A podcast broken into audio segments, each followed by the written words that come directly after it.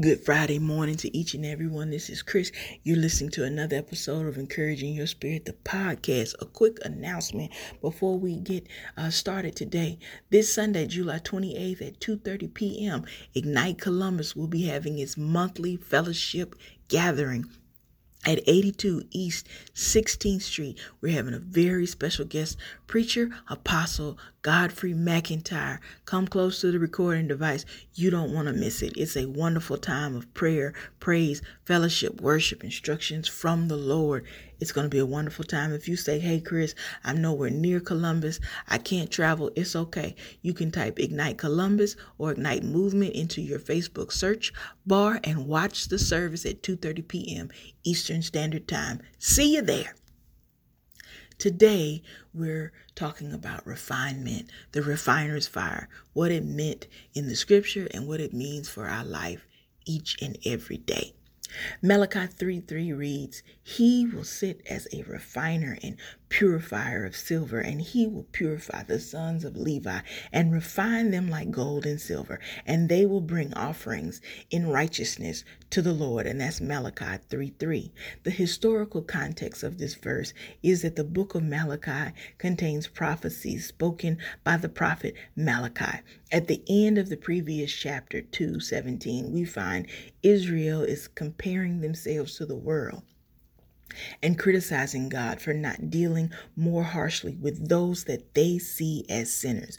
We find them asking, where is the God of justice? Why also having the experiences of Israel's priests being disobedient, people being unfaithful in previous chapters in this book. Yet, if we're honest about this, this isn't surprising because we as a people often want God to judge people for the injustices that they commit. In some cases, it's like, get them, God, because they did this or they did that. Yet, asking God to judge doesn't just mean judgment for the times that we think it should be applicable. Asking God to judge means asking to be judged as his judgment applies to all people at all times. And personally, I'm not sure or certain or convinced that we really want that. When we look at our verse today and I read it again, he will sit as a refiner and purifier of silver, and he will purify the sons of Levi and refine them like gold and silver, and they will bring offerings in righteousness to the Lord. Here's what we know when we think of the refiner's fire and what that means, think about it this way.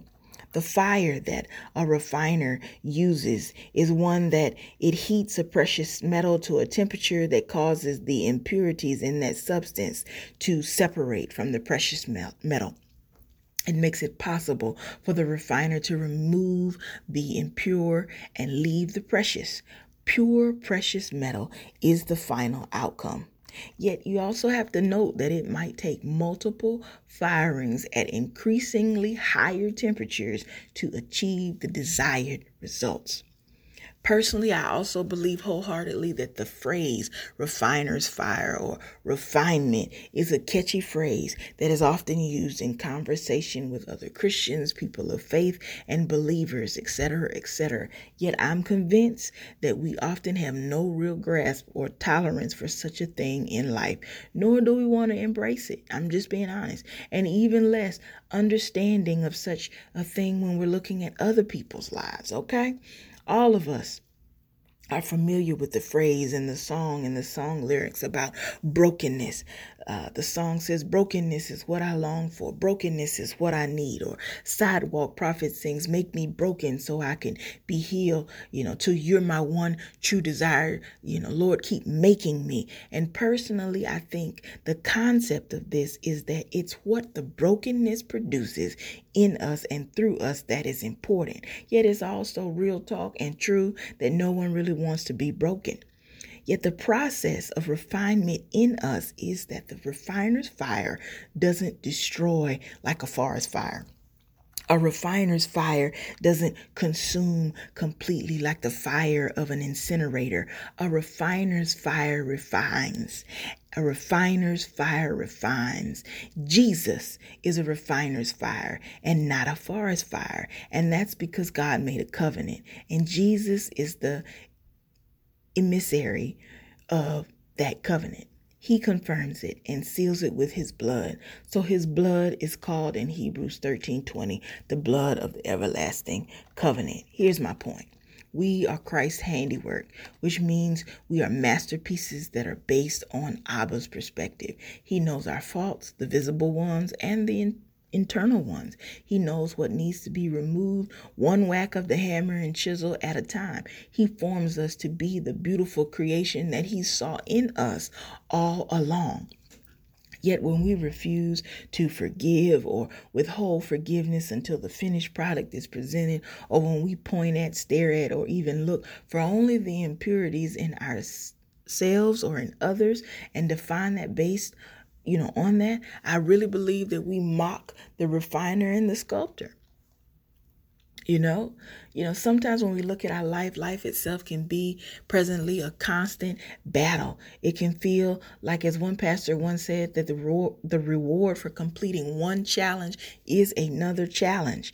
And I say that wholeheartedly, knowing that there are many of us uh, in life that are facing various issues and health challenges, finances, personal relationship issues, despondency, and the list goes on and on. Yet I'm learning that we have to view our challenges and our troubles and our experiences as growth opportunities. Could it be that Abba is more interested in our character than our comfort? Or that we have to go through various processes, various series of actions, or various steps that are taken in order to achieve a particular end. And in this case, metaphorically and literally, refinement. And come close to the recording device. It happens in the spiritual and it happens in the natural. This week, in my own life, I was at the gym and I literally felt like Abba had to drag me around the track and to do, you know, my exercise, you know, routines and things because even though I had all my favorite songs, I was, you know, just as unmotivated and uninterested as I could be. And I remember talking with, you know, Abba about it and apologizing because I was like, I just don't understand. I mean, all the conditions are great. There are not that many people here. You know, I don't really have anything scheduled. There are no conflicts, you know, with me being here, but I'm just, you know, unmotivated in this process. And I know that I really need this process. And Abba, you know, was like, you know, talking with me about the process in everything. I mean, think about it this way relationally, no one has healthy relationships without unearthing the toxicities and dysfunctional patterns, the accountability they need to take, the forgiveness of themselves and others. The path to financial freedom is a journey of looking at your beliefs about money, your behavior, your spending patterns, and developing a budget and a savings plan. Better health. You're actively making decisions also about what you're eating, your meal planning, buying certain items or excluding others. It's a process. In exercise and health, you're developing a plan. No one gets to that ideal or healthy body weight, you know, without a process of going to the gym regularly, figuring out a time that works and sticking to the plan and being what? Consistent. Yet, overall, my point for today, if you remember nothing else that I've said, is that God is not a cruel God. He allows the heating and the shaping, the abrasive rubs and polishing in our life for a reason. They are purifying and smoothing us so that we will reflect him. It is not always an easy or comforting process because nothing God allows us to go through is pointless. He will, He will work our situations, our experiences, our trials, our challenges for our good and His glory. So, in close, let's let our life exalt his name. Let's let our love for ourselves and neighbors be a mirrored image of his great, his unfailing, and his never ending love for each of us. We might be in the spirit of refinement in various uh, stages of each of our lives, but let's be mindful of the end result that it's to produce and that he gets the glory. I hope that's encouraged you. I hope that gives you something to think about. I hope that's food for your spirit, food for your mind, and food for your soul. You can always support this podcast ministry by sending your feedback, your comments, your prayer requests to encouraging your spirit podcast at gmail.com. Thanks so much for listening. Y'all have a great week, and I'll see you next time. Peace.